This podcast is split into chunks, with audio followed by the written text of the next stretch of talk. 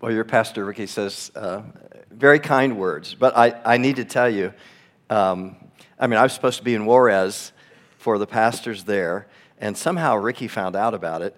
And before I know it, would you come preach for us? Sure. By the way, it's twice. By the way, there's a conference. By the way, we're inviting the whole city. But I mean, that is a pastor's pastor. he knows how to spread the gospel and to, uh, and to leverage the, uh, the opportunities that are available. However, I must say, it's the first time I've ever heard Christ centered preaching referred to as driftwood. However, it's still a joy, and uh, I'm thankful to be with you. I, I do want you to look at the scriptures with me this morning and uh, turn to Romans 12.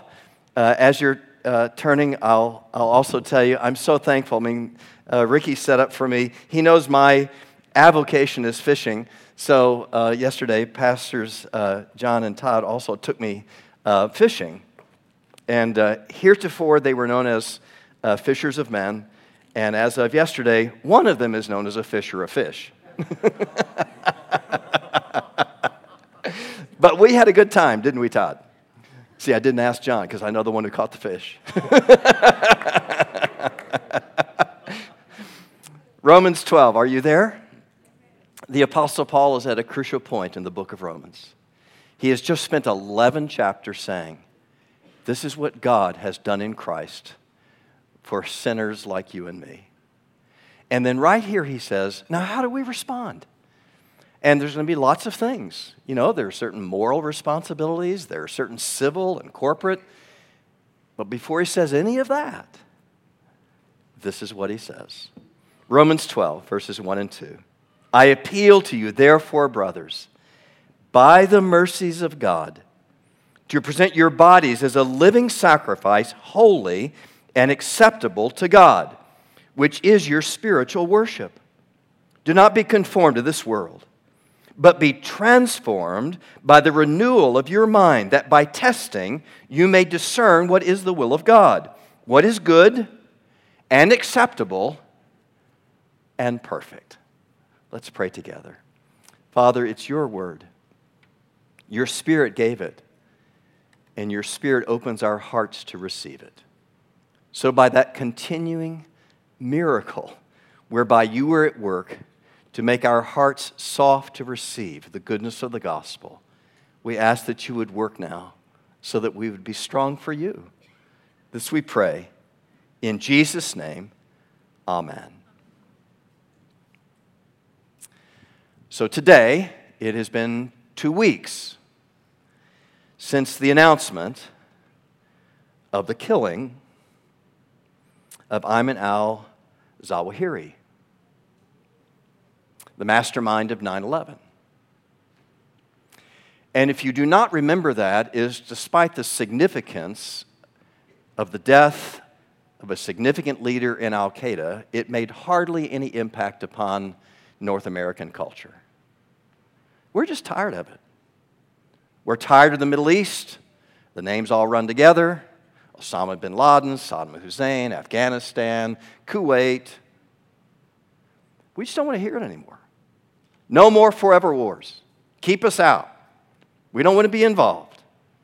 As a nation, we just know the answer to the question Can anything good come out of the Middle East?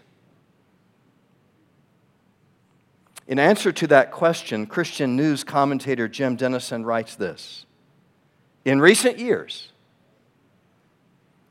so many Muslims have been coming to Christ that ministries throughout the Middle East are putting ads in newspapers asking this question Have you seen the man in white robes in your dreams?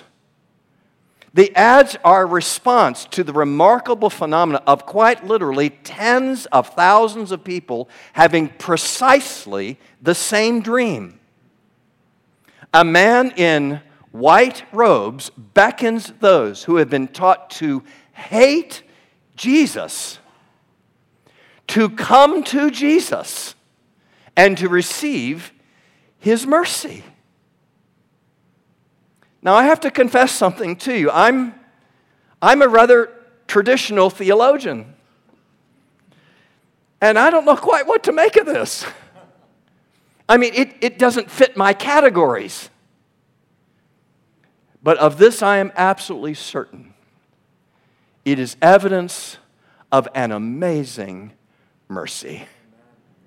At the very same time that, that we as a nation grieve of the darkness and the pain, even the shame of having expended billions of dollars and more expensive, the loss of American lives to supposedly bring democratic reform to the Arab world during the time of the Arab Spring and look back and think, did any of that matter at all? And so we get enraged, we turn on one another, we turn on our leaders, we wonder what our failures were, and while we are hanging our heads in pain and shame, Jesus comes and mercy flows. It is the way it always happens. Out of darkness and pain and shame, Jesus comes and mercy flows. Where is the fastest growing church in the world today? Anybody know? Fastest growing church in the world. Iran is right. In Iran. Do you recognize that in the last 15 years, more Muslims have turned to Jesus Christ than in the last 1500 years? Please do not fail to marvel at what secular journalists do not or cannot see out of darkness and pain and shame, Jesus comes and mercy flows. It is always the nature of the gospel. Some of you in the room were old enough to remember in 1948 when the communists threw the missionaries out of China. And we would all have assumed the gospel is done. God had just begun. Listen to me today, this Sunday there will be more people who worship Jesus Christ in China than in the United States. Much smaller proportion of the population, but such a large population that I will say it again there will be more people worshiping Jesus Christ in China today than in the United States out of darkness and pain and shame. Jesus comes and mercy flows. That's the way the gospel works. I mean, just think if you had been one of the disciples who watched the Roman soldiers crucify Jesus on the day that the darkness came upon the earth, and you thought of the pain of the moment and the shame of having given yourself for what seemed like a lost cause and then, even after the resurrection, you began to worship with a few believers in Jerusalem. And, and even the Jewish priests began to believe in the resurrection of Jesus. And at that moment, the Jewish authorities wanted to crush the church.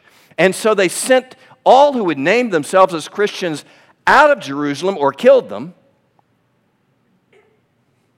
And what happened instead was the believers became like seeds on the wind, taking the faith of Jesus Christ across the world. You would have thought, hopeless, done, finished. But out of that darkness and pain and shame, mercy flowed. And we just don't have to think at the grand level of nations and historic events. How does the gospel work in the lives of individuals? I mean, you just have to think about the person who is writing this letter, the apostle Paul. What was his first name before Paul? Saul. Under Saul, what was he doing?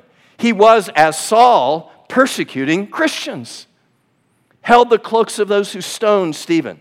By his own testimony, had men and women taken to prison, tortured, and murdered to carry out a mission against Jesus Christ until God called him through a voice from heaven to come to the mercy that was in Jesus Christ.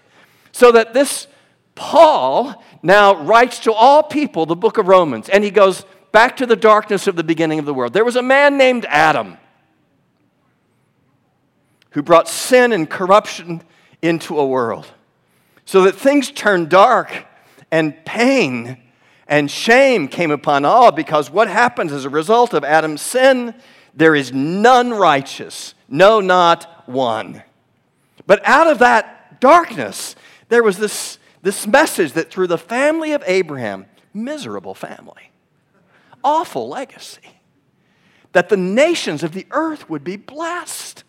So much so that, that Paul himself, who's actually a descendant of that Abraham, would, would say about himself, It is true that there is none righteous, no, not one. For even what I want to do, I do not do. Oh, wretched man that I am, who shall deliver me from this body of death? What's his answer? Thanks be to God. Through our Lord Jesus Christ, there is therefore now no condemnation to those who are in Christ Jesus. For I am persuaded that neither death, nor life, nor angels, nor principalities, things present, things to come, height or depth, or anything else in all creation can separate us from the love of God that is in Christ Jesus our Lord. And he tells us again out of darkness and pain and personal shame, what happens? Jesus comes and mercy flows. And he wants you to know that when he begins this wondrous chapter, before he tells you how you live out your moral and civil and corporate responsibilities, what's to motivate you? I mean, what do we do with this mercy that's so wonderful? We kind of put it up on a shelf and admire. Isn't it great that God is merciful? Or, or do we not recognize that it's that mercy itself that is to be the motivation of the Christian life? I mean, that's really the first thing he's saying. Make mercy your motivation. What are the opening words of Romans 12:1? I appeal to you, brothers, by the mercies of God to offer your bodies as a living sacrifice, holy and acceptable. Do your translations say holy and blamable? What do they say? Acceptable or unblameable? What do your translations say? I was listening to Ricky in the first service, and he was saying he was saying he was saying unblameable, and that is in some translations. You had the NIV before you had the ESV, didn't you? it's the same idea. You are you are holy and acceptable. I mean, you, gotta, you will not hear the impact of these words until you consider what could have been in their place. What the apostle says is, I appeal to you by the mercies of God to offer your bodies as a living sacrifice, holy and acceptable. What do our hearts tell you is the motivation of the Christian life? I appeal to you, brothers and sisters, by the guilt you will feel if you don't. I appeal to you, brothers and sisters, by the rejection that you will face if you fail. But he says none of that. I appeal to you, brothers, by the mercies of God.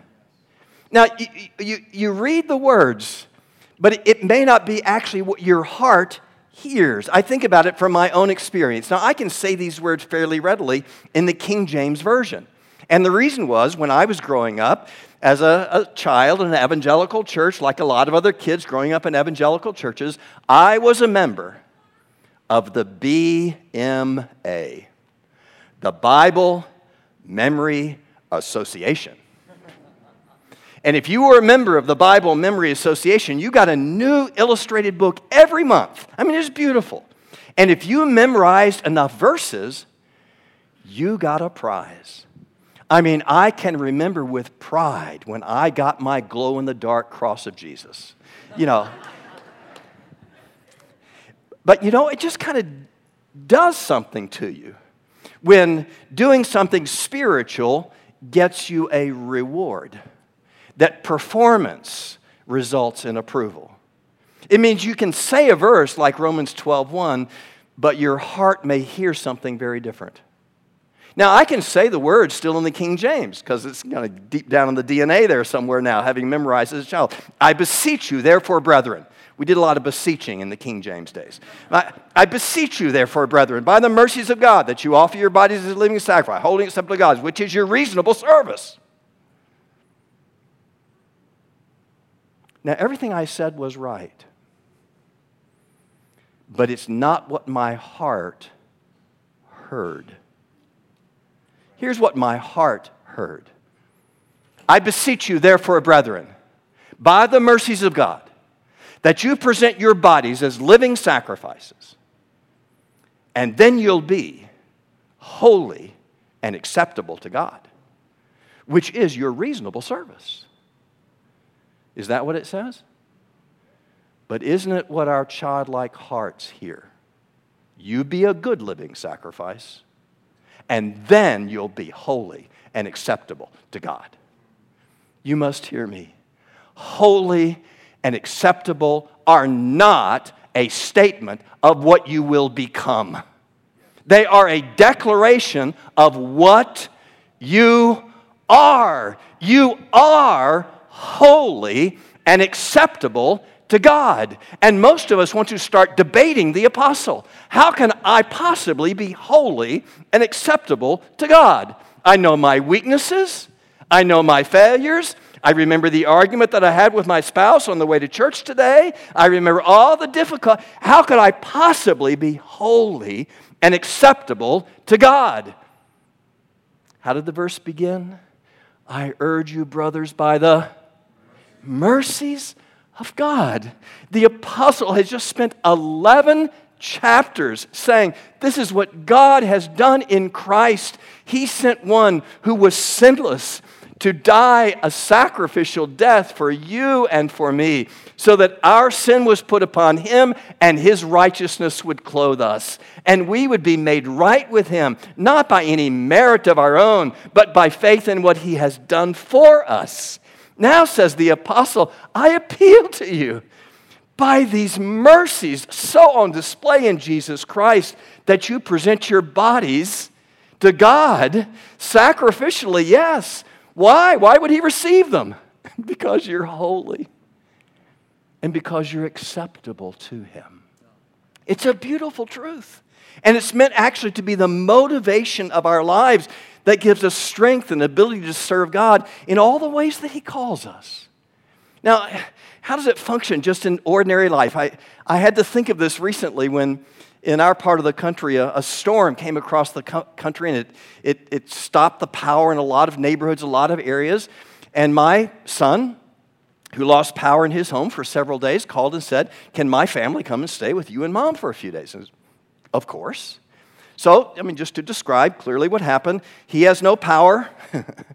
we have the power. They're coming to live with us. My son, his wife, his daughter, his son, and the dog. and they're going to stay with us. And you know, that, that goes really nice for a few hours. and, and then you know, I just so admire my wife. Because, you know, while, while my tank of, of patience and compassion is kind of moving toward empty, she's still got a full tank. I mean, I'm just amazed at her tenderness and care for our family. I mean, I, I look at sometimes the antics and the mistakes of our grandchildren, and I look at my son and I say, Serves you right, bud. this is what you put us through. But my wife is so different. She will see in the antics and the misbehaviors of our grandchildren the mistakes we made with our children. Why didn't we do better? Why didn't we teach better? Why haven't we done more? And in a sense, my wife's tenderness becomes her very vulnerability. She will remember a, a, an angry word, a, a mistaken judgment, and an error made decades ago.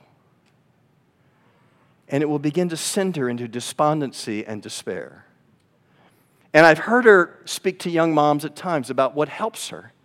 And she says, You know, what I've learned to do when Satan comes to me and tries to tempt me with the memories of the mistakes of years ago is to remember never to go into the file cabinet of painful memories unless I first open the drawer with the key that is called mercy.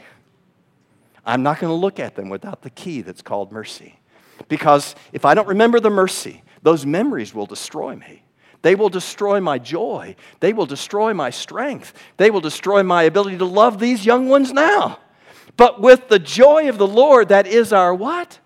That is our strength. And our joy comes by remembering the mercies. I appeal to you, brothers and sisters, by the mercies of God, to offer your bodies as living sacrifices, holy and acceptable to Him, because that's what you are. And that's not just a message for the moms of little kids, that's, that's the message for the ministers of the gospel to all ages and all generations and all families and all teachers in every place. I mean, I, I think of the example of a man named Alexander Whyte. Some of the preachers in the room will know. He's a famous Scottish preacher of a century ago. And he talks about another community in crisis. And the ministers of the community got together in Dr. Whyte's home to figure out what to do. And and they figured out what they would do, and then they all left except for one older man who just lingered at the house. Ever have somebody who just lingers at the house? Became uncomfortable. Why doesn't he go? And finally, when there could be no explanation anymore, the older man said to Dr. Whyte, And now, Dr. Whyte, what word of comfort do you have for an old sinner like me? And Alexander Whyte, even though it was said in jest, later wrote, It took my breath away. He was an old saint, but he had lost the comfort of the gospel. Dr. Whyte said he didn't quite know what to do, so he, he just got up from his chair and he walked across the room to where the older man was seated. He extended his hand, took the hand of the older man, and said, We have to deal with the one who delights in mercy. The words from the prophet Micah. Not much more was said, but the next day, a message came from the older man to Dr. Whyte's office Dear Dr. Whyte, those words that you spoke to me were strength to my soul. I had lost hope, but you reminded me of the heart of my Lord. I will never doubt him again. And the next time, Satan throws my sin in my face, I will say, Yes, it's true. And you know not the half of it. But I have to deal with the one who delights in mercy. Amen. Amen. And so do I. And so do you. It's the beauty of the gospel we have to deal with the one who delights in mercy. Who is the God that you perceive who is sitting bystander to your life, frowning on every misbehavior, every fault, the ogre in the sky who's going to get you for the things that go wrong? Do you not recognize that we have to deal with the one who delights in mercy? And that's why the Apostle Paul, before he would give any obligation, any responsibility, any duty, says, Don't even begin to try to serve God until you remember who you're serving. It will destroy your walk. It will destroy your joy. It will destroy your strength unless you first remember that you are dealing with the one who delights in mercy. Why did he send Jesus? Because he delights in mercy. And Jesus himself, because of the joy set before him, went to the cross for you and me. He delights in showing mercy. And that ultimately is not just motivation, it becomes the power of the Christian life. Look how the apostle uses it. Yes, in that first verse, he says, I urge you by the mercies of God. But then what's the effect? Verse 2 Be not conformed to this world, but what? Transformed by the renewal of your mind, that by testing you may discern what the will of God is, what is good and acceptable. Yeah, you're supposed to test and approve and do the will of God. But what, what accomplishes that? What enables that? What empowers that? Ultimately, the apostle is saying mercy is not just motivation, it is the power of transformation. Be transformed by the renewal of your mind. Now, I must tell you, in our kind of general evangelical circles, we often take these words don't be conformed to this world, be transformed by the renewal of your mind, and it gets put in some conference or seminar on Christian worldview. You know, you're supposed to be improving your mind, that's going to change everything. So, so read good books, uh, go to good churches, uh, listen to good sermons, think big thoughts. you know, improve your mind. Now, listen, there are certainly verses in the Bible on a Christian worldview. This is not one of them. What's the issue here? Don't be conformed to this world. Be transformed by the renewal of your mind. Do you recognize the subject of mercy is not just beginning in Romans chapter 12? The apostle actually opened the door to this discussion as he is grieving for his own Jewish family.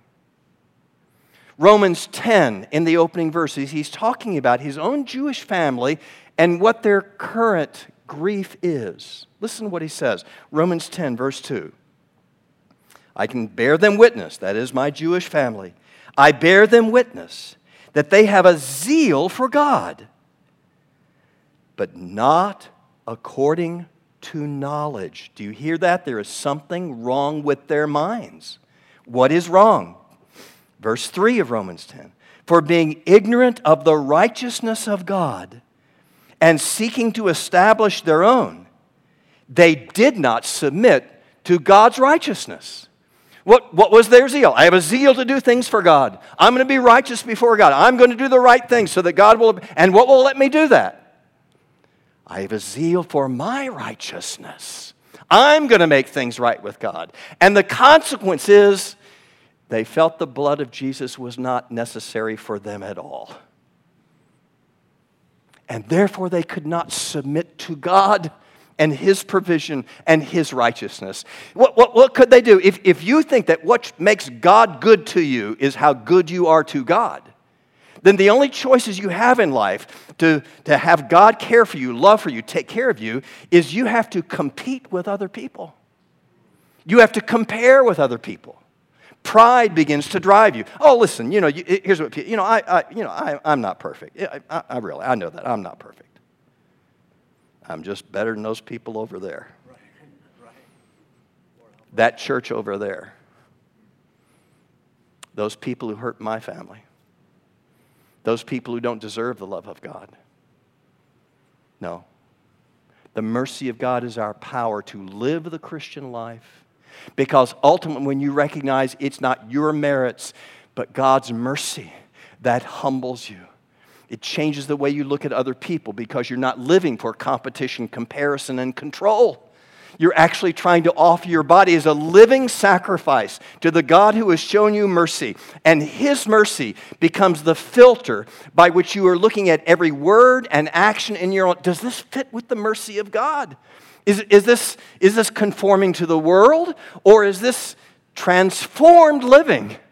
that's transformed by living according to one who has been made right with God by mercy alone and not by merit. How will it change you? Actually, we see in the very passage itself.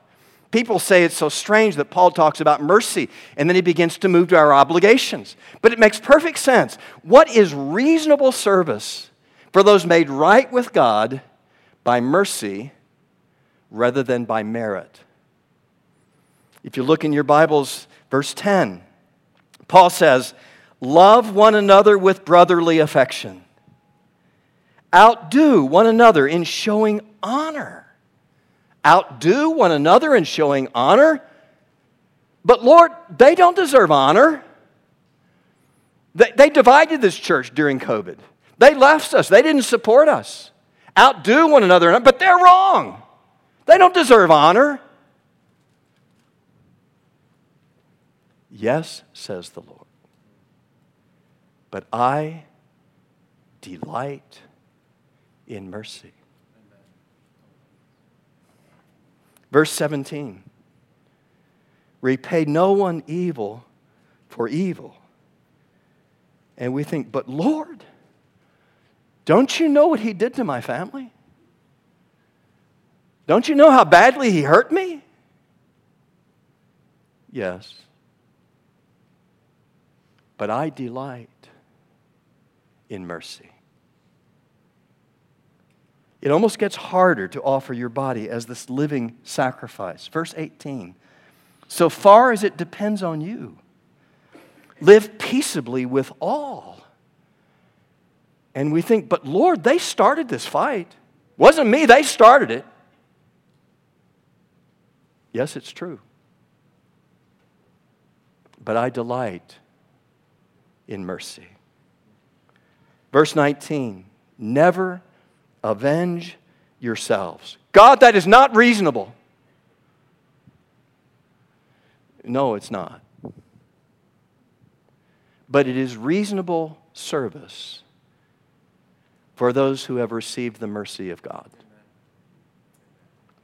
As you have been forgiven, so we forgive. The summary of it all is in chapter 15, verse 1. We who are strong have an obligation to bear with the failings of the weak. But Lord, they're so weak. They're such a burden to this church. He's such a burden to my family. The addictions, the anger, the repeated sin, the failures, the lack of resolve. Why do we have to care for people like them? because we are people like them.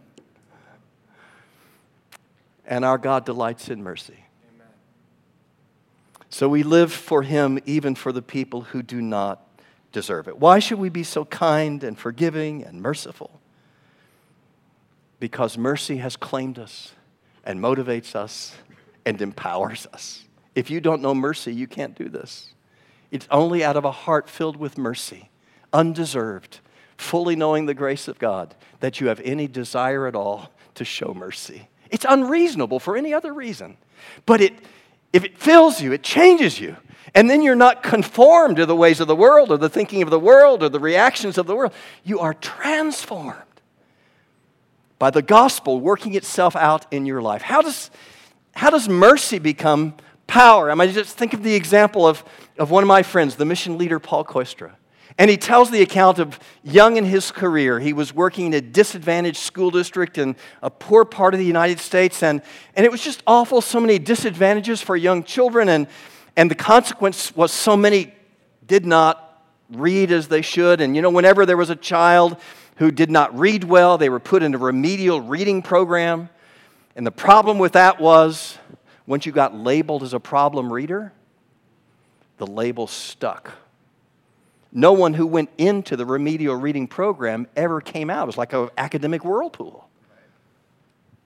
Except for one young woman. Her name was Edie. And because she ran track, they called her Speedy Edie. Edie got out. She got back up on grade level. And of course, now all the, the, the, administrators begin to speak to our teacher. Did you give Edie a different book? No. Eh, eh, different curriculum? Well, no. Different method of teaching? No. Well, you must have done something different. Said the teacher, well, do you know that Edie runs track? Yeah, we know all about Speedy Edie. Said the teacher, sometimes I went to her track meets and I cheered for her. And that was the difference. There was someone for her. Is there anyone for you? there is someone who delights in mercy. There is someone who did not spare his own son, but delivered him up for us all so that he could be for us now and eternally. And he is declaring over you and me the reality of who we are holy and acceptable to God. That is who you are. We know our failures, our sins, our weaknesses. They burden us, they weigh us down. We actually know they are true. But what God has done is He has already declared our relationship with Him and our status before Him. Just, just think of it. I mean, the football season just begins again, and we're on the long road to the Super Bowl. And just imagine if you were in whatever stadium it is, that, that final play, the winning touchdown, and, and the crescendo of the cheer that goes up from the stadium. And I want to assure you that that cheer is small compared to 10,000 times 10,000 angels joined by the voice of the one who sits upon the throne and who says to you, Holy and acceptable are you before the God of heaven. And the angels rejoice, and they are rejoicing this very day over you. He knows the worst about you, He knows what is hidden from all others. And for those who have put their faith in Jesus Christ, He says, by the mercies of God,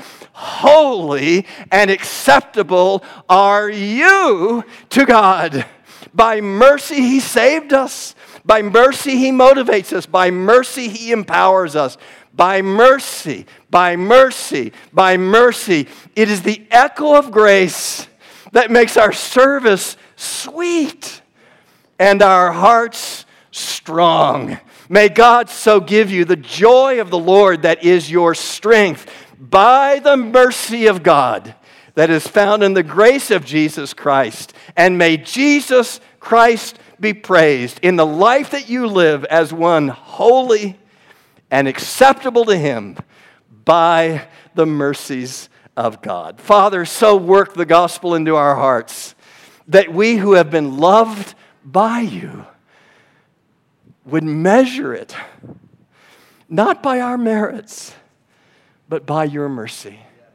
Make Jesus so present in heart and mind that we are strengthened to get up again and go again and serve Him out of the joy that is our strength. This we ask in Jesus' name. Amen.